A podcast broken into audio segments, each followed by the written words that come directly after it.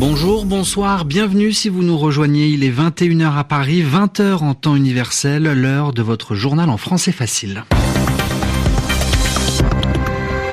Adrien Delgrange. Je suis accompagné pour vous le présenter de Zéphirin Quadio. Bonsoir Zéphirin. Bonsoir Adrien, bonsoir à tous. Au sommaire de ce 12 novembre. Saad Hariri, le Premier ministre démissionnaire libanais, s'est exprimé il y a quelques instants depuis l'Arabie Saoudite.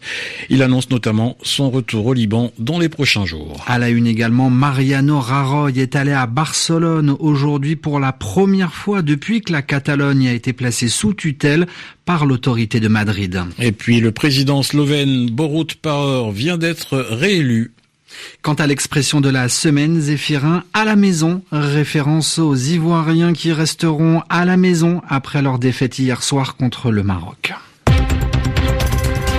Les journaux. Les journaux en français facile. En français facile.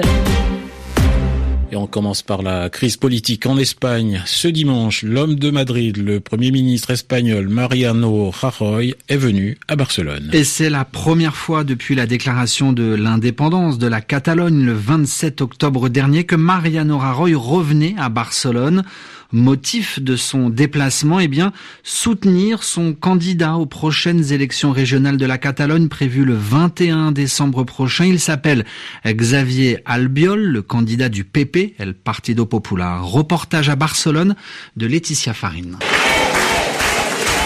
Le président du gouvernement est arrivé sous les applaudissements de plusieurs centaines de militants agitant des drapeaux espagnols. Sur l'estrade, il a défendu l'application de l'article 155 de la Constitution avant de rappeler l'enjeu des élections législatives du 21 décembre.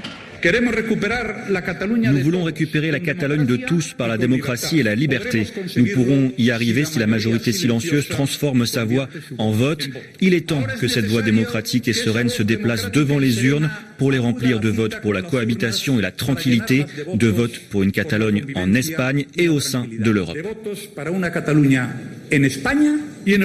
Le candidat du Parti populaire, Xavier Albiol, a tenu, lui, à rappeler l'échec du modèle indépendantiste. L'indépendance est toxique et détruit la Catalogne. Elle a créé la division entre amis et au sein des familles. Plus de 2400 entreprises sont parties en l'espace de 40 jours. Je veux vous demander, que préférez-vous?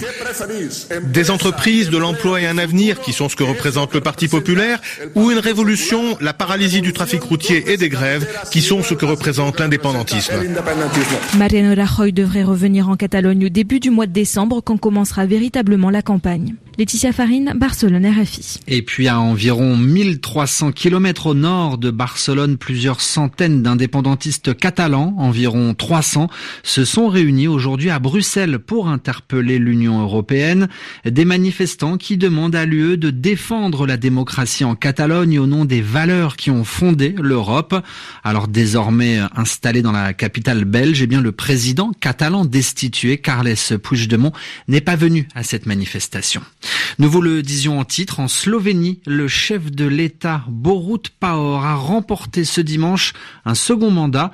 Borut Pahor, de centre-gauche, âgé de 54 ans, obtient un peu plus de 53% des voix contre son adversaire, Marjan Sarak. Le journal en français facile.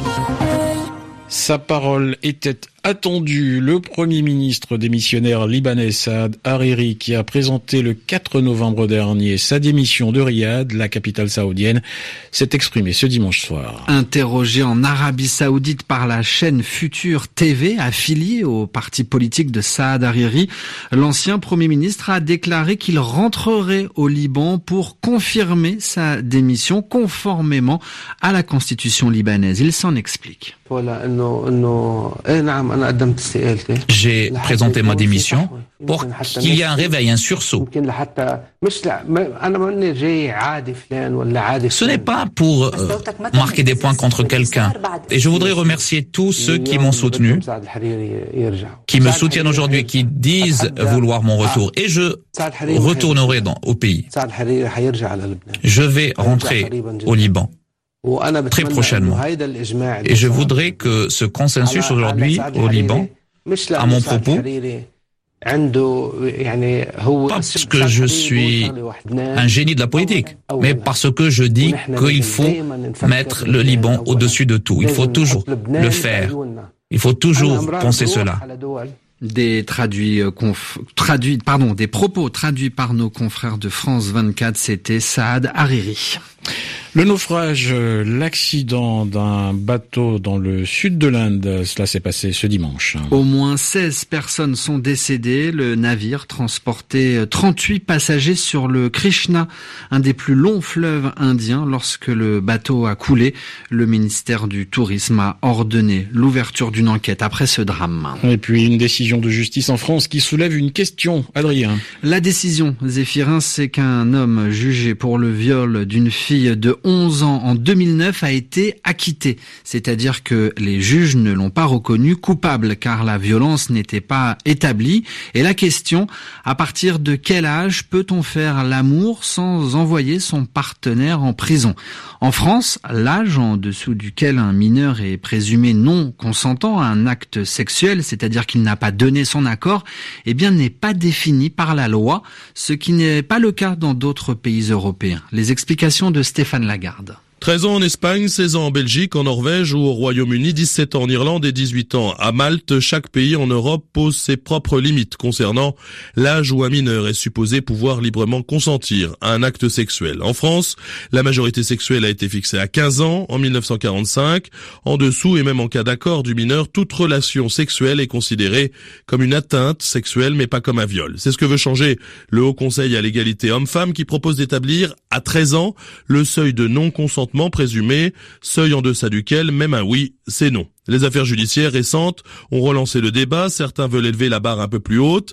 Un projet de loi porté par la secrétaire d'État chargée de l'égalité entre les femmes et les hommes et la ministre de la Justice devrait dès 2018 acter l'allongement des délais de prescription pour les crimes sexuels sur mineurs et instaurer ce fameux seuil de non-consentement présumé. Stéphane Lagarde. En France toujours, un ancien ministre communiste de François Mitterrand est décédé. Jacques Ralit est mort ce dimanche à l'âge de 89 ans homme de culture, élu du département de Seine-Saint-Denis pendant plusieurs décennies. Jacques Ralit avait euh, démissionné de son mandat de parlementaire en 81 pour entrer dans les gouvernements notamment de Monroy comme ministre de la Santé et ministre délégué chargé de l'emploi.